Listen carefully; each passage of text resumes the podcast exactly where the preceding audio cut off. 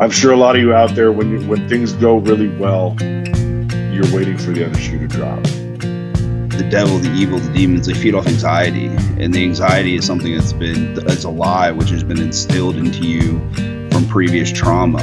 I'm, I'm human too. You know, I have rough weeks. I have rough emotional weeks. I have rough mental weeks.